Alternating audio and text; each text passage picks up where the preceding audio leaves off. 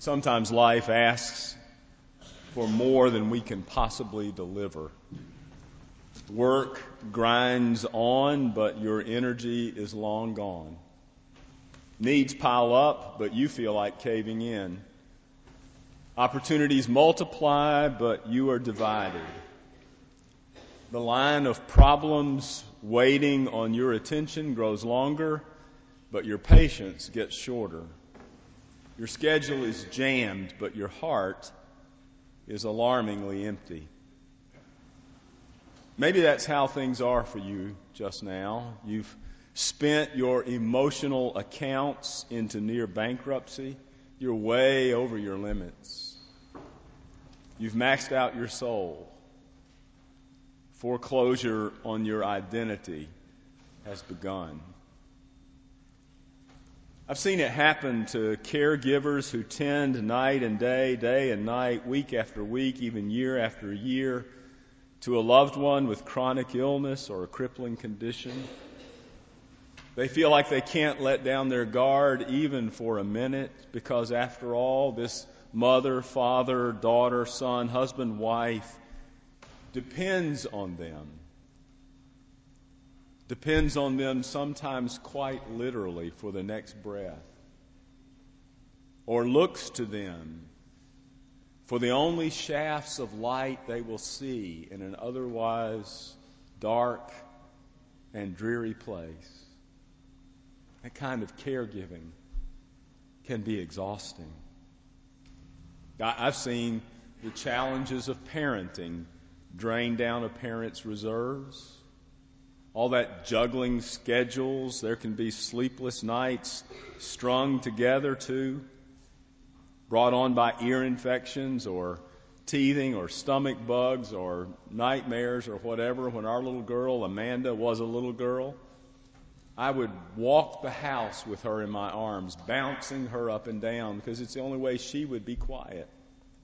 All night, it seemed, bouncing that little girl in my arms around the house even when you're young, and thank goodness most parents are young, that will wear you out. But we learned that the sleepless nights don't stop, um, do they?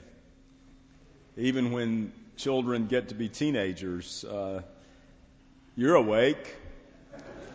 Where are they? Who are they with? What are they doing? Why aren't they home? Parenting Parenting can be a, a drain. I, I've watched it happen over and over again to, with people that I care about. Who's picking up whom, where, and when? Do we have the right clothes and shoes for the next thing that's happening? Is this the day I said I'd take snacks? Is this our week to volunteer at the concession stand? I'm simply saying caregiving, parenting, they can be exhausting. And everyday life can be too, especially when you live it in high gear the way most of us do. In today's workplace, I think the prevailing expectation is produce more with less. The pace and pressure reduce people to husks and shells. Work leaves them like suits on a mannequin. They look the part, but truth is, they're hard and cold and numb. I don't need to spend a lot of time on this. You know what it's like. For life to ask for more than you can give. Dr. David McBride is the narrator of Salley Vickers' novel, The Other Side of You. He's a psychiatrist whose life is being changed by one of his patients. Her name is Elizabeth. Among other things, she has helped him to understand, as he put it, that age and disease and death may destroy our physical being, but it is other people who get inside us and damage our hearts and minds. Other people get inside us and damage our hearts and minds because they, they use us up.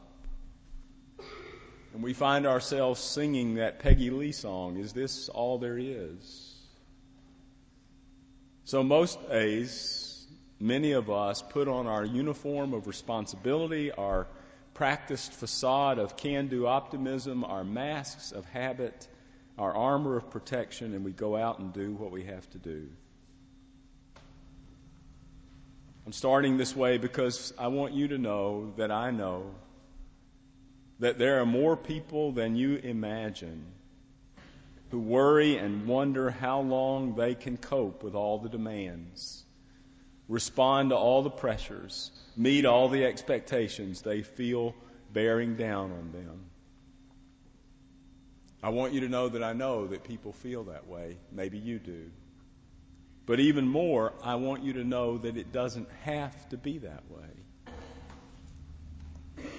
There's this remarkable prayer in Ephesians 3 that Anne read for us a few moments ago. Listen to some of the lines from that prayer. May God grant you to be strengthened with might through His Spirit in the inner person.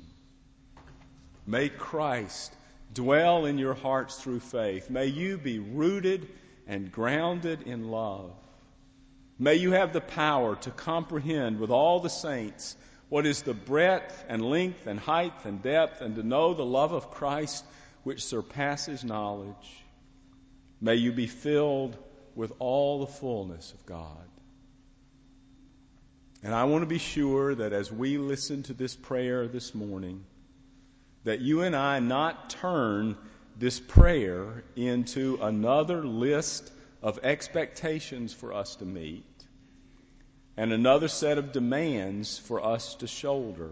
We'll mishear this prayer if we turn it into a kind of holy to do list. If what we take from this prayer is, God wants me to be stronger, God wants me to be more loving, God wants me to do more and give more, no matter how sick I and tired I am of being sick and tired, the prayer is not meant to put more burdens on us, it is meant to lift burdens from our backs. And so I would encourage those of us in the room who have a tendency to turn even God's best gifts into a set of coulda, woulda, shouldas. I would encourage us to resist that temptation. There's nothing in this prayer that wants us to turn it into a self help project or a self improvement regimen. It doesn't tell us to make ourselves more loving, it tells us how much God loves us. And there's no better expression of that love than the words of John 3:16. I can't remember the first time I heard John 3:16. I must have been six or seven years old just after my parents started going back to church. I can't remember the first time, but I know after I heard it the first time, it seemed like it was the text that got read in church every other week.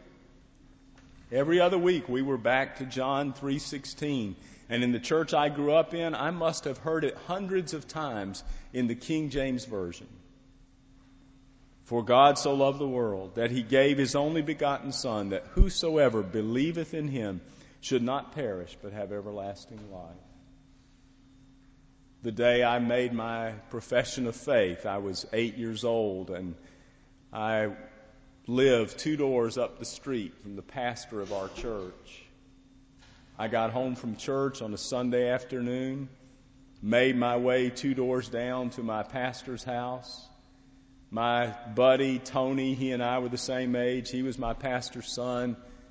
Met me at the door and said, We can't play football till after lunch. And Ken said, I don't think Guy's here to talk about football right now.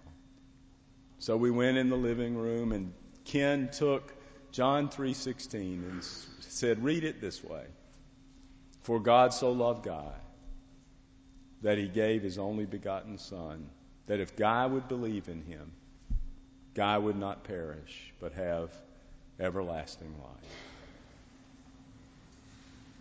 I can still feel the surge of joy I felt.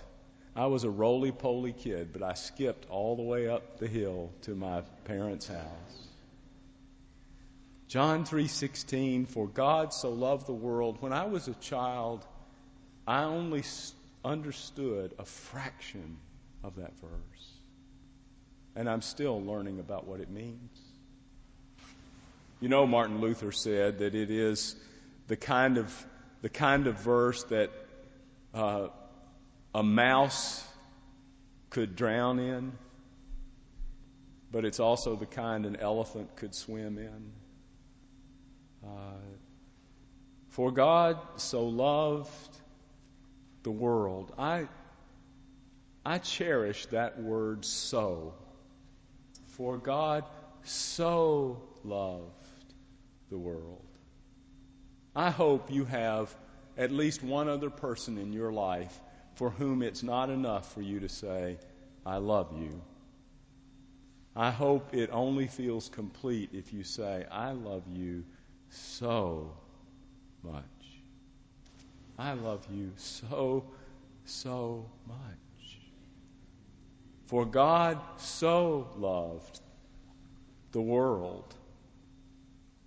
You know that that word, world, could better be translated cosmos. This says, For God so loved the cosmos. God so loves the universe. That means there is not a corner of space, there's not a pocket of the universe which is untouched by God's love. The great expanse of everything that is is filled with God's active, self giving love.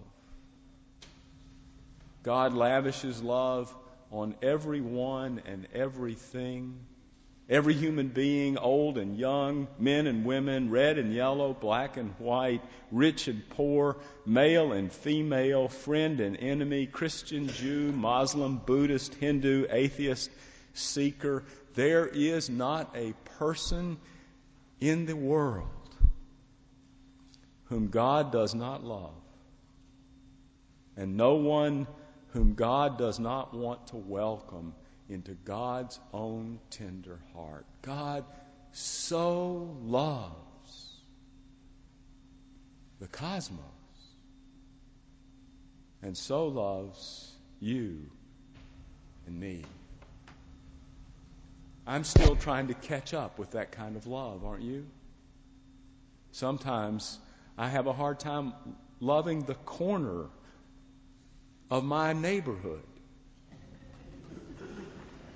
Sometimes my love has a hard time getting beyond the county I live in.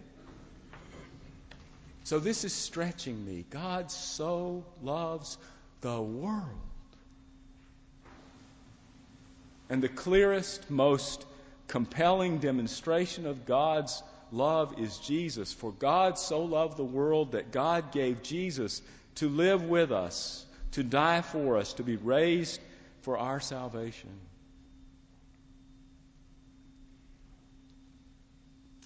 And then John 3:17 provides an important commentary about this vast love of God. It says God didn't send the son into the world to condemn the world, but in order that the world might be saved through him. If at any time in your life you feel condemned, it is because you have forgotten how much God loves you. God is not on the side of condemnation. God is on the side of a vast, welcoming love. I wonder if you know uh, the ministry of Father Greg Boyle, Roman Catholic priest who's active uh, in the inner city of Los Angeles.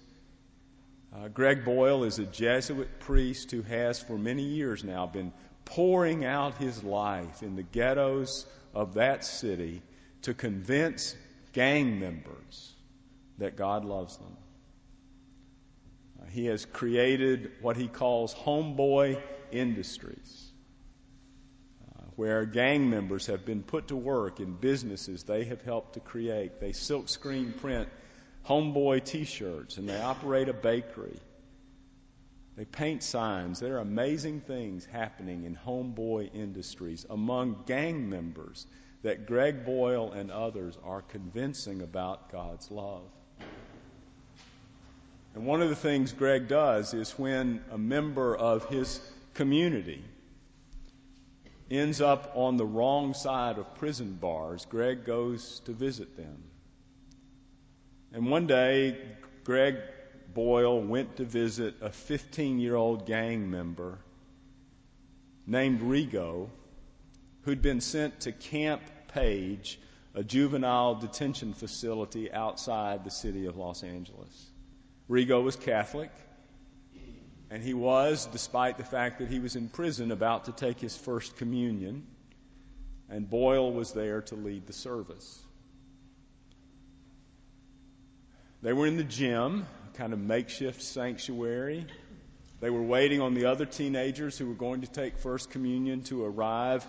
And Boyle asked Rigo about his family. And specifically, he asked about Rigo's father. And here's what Rigo said about his father. He said, My father is a heroin addict. And he's never really been part of my life. He used to always beat me fact, he's in prison right now. Barely even lived with us. And then a painful story flooded out of this 15 year old boy. He said, I think I was in the fourth grade. I came home. I got sent home in the middle of the day from school. I was in some kind of trouble. Can't remember what. When I got home, my father was there. He was hardly ever there, but he was there that day. And my dad said, Why'd they send you home? And because my dad always beat me, I said, If I tell you, you promise you won't hit me? He said, I'm your father. Of course I'm not going to hit you. So I told him.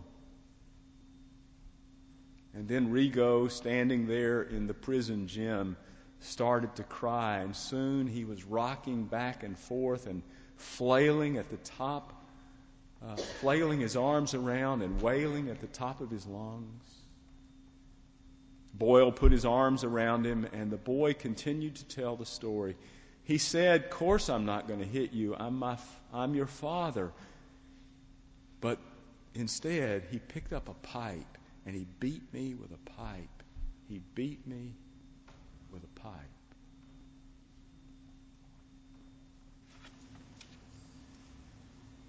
When Rigo calmed down, Boyle said, Well, what about your mom? And then Rigo pointed across the big gym to a tiny woman standing by the door. That's her over there. There's no one like her. I've been locked up more than a year and a half. She comes to see me every Sunday. You know how many buses she takes every Sunday to see my sorry self? And then he started to cry just as ferociously as he'd been crying when he was telling the story about his father's beating him. It took him a while to catch his breath, and finally he was able to speak again, and he said through his tears, My mama takes seven buses. She takes seven buses. Imagine to come see me.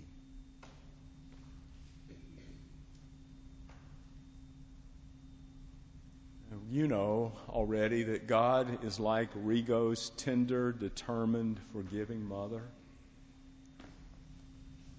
Sure, Rigo had done bad things. His life was far from perfect, but she was his mother. And she loved him no matter what he did.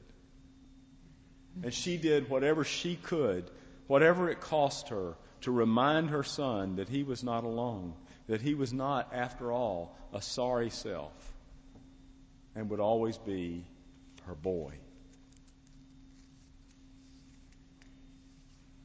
And I want you to know that, like God, like her, God does whatever it takes to persuade us that we are loved just as we are. God holds nothing back to convince us that we are God's beloved sons and daughters.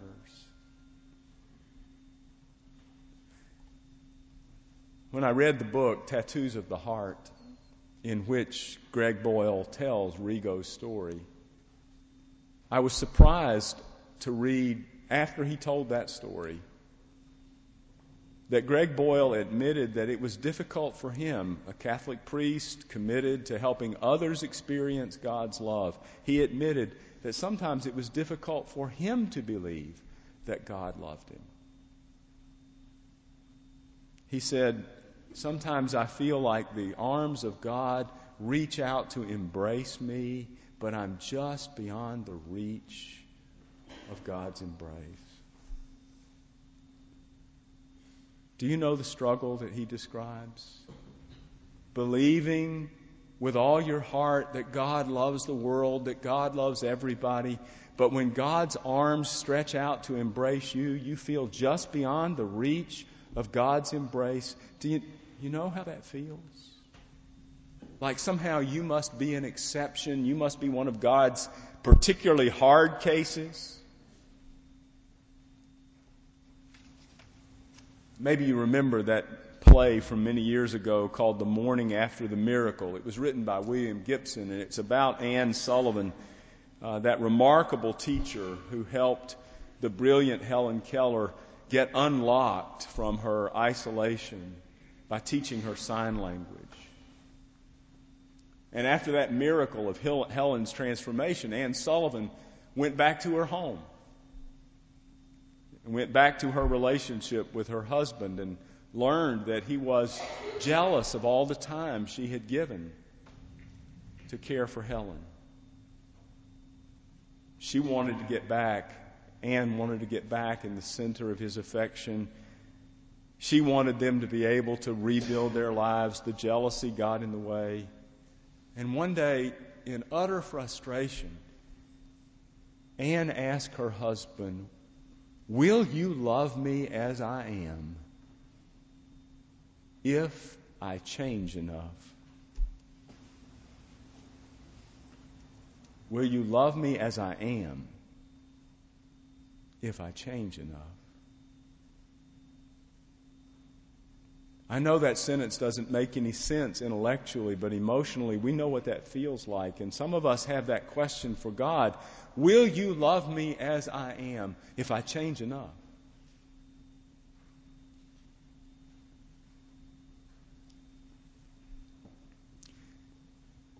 God's love embraces the whole cosmos, every part of it, every person in it. That includes you and me. And so, this feeling we have that somehow we've been left out, excluded, that, that's not the truth that our minds tell us. We know better, but we don't know better. And that's why I loop back from time to time to that phrase that Paul uses in this beautiful prayer we're listening to today. Paul says, I pray that you will have the power to comprehend with all the saints what is the length and height and breadth and depth,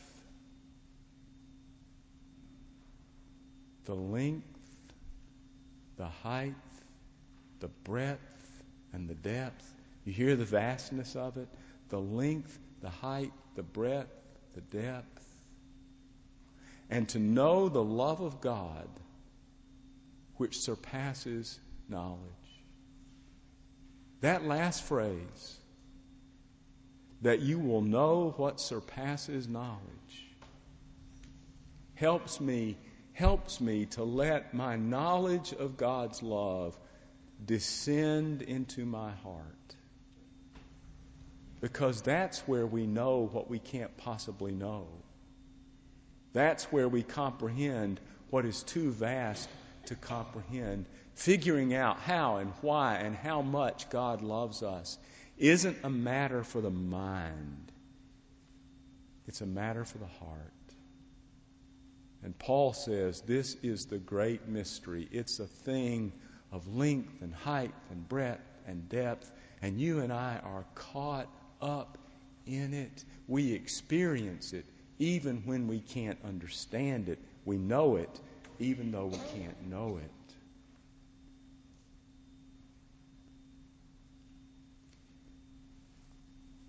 I, as you know, I teach undergraduates through the week. Well, I'm in a classroom with undergraduates, and I'm, I'm offering them something, and they may or may not be learning anything. Anyway, I'm in the classroom with undergraduates, and I don't know how much I'm teaching them. But I know that they are, they are teaching me. And they are teaching me because as I look at them try to make their way through young adulthood to the other side of college and whatever awaits them on the other side, I see the questions written all over their hearts, not the questions written in their minds, those we try to deal with in the classroom. I see the questions in their hearts. And they help me to remember that those questions are in all of our hearts. The questions are Am I loved? Do I belong?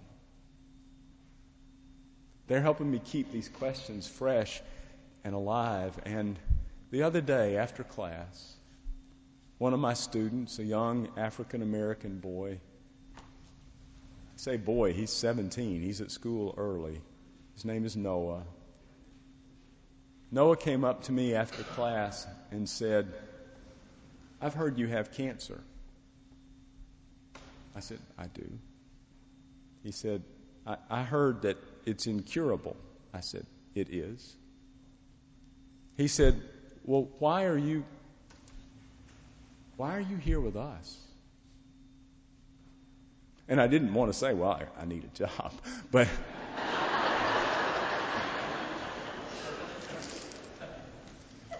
And, and I said, well, you know, it, it, I, I love teaching and all that. He said,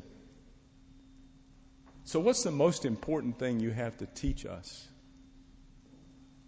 What's the most important thing you have to teach us? And I thought about what I was going to say to you this Sunday. Here's the most important thing I think we have to teach each other God loves you right now, unconditionally, completely, gladly. And God wants you to have the life God sent Jesus to give you. That's the most important thing I have to teach. It's the most important thing we have to teach each other. Remember that. You are swept up, held in a love you can't understand, but you can experience.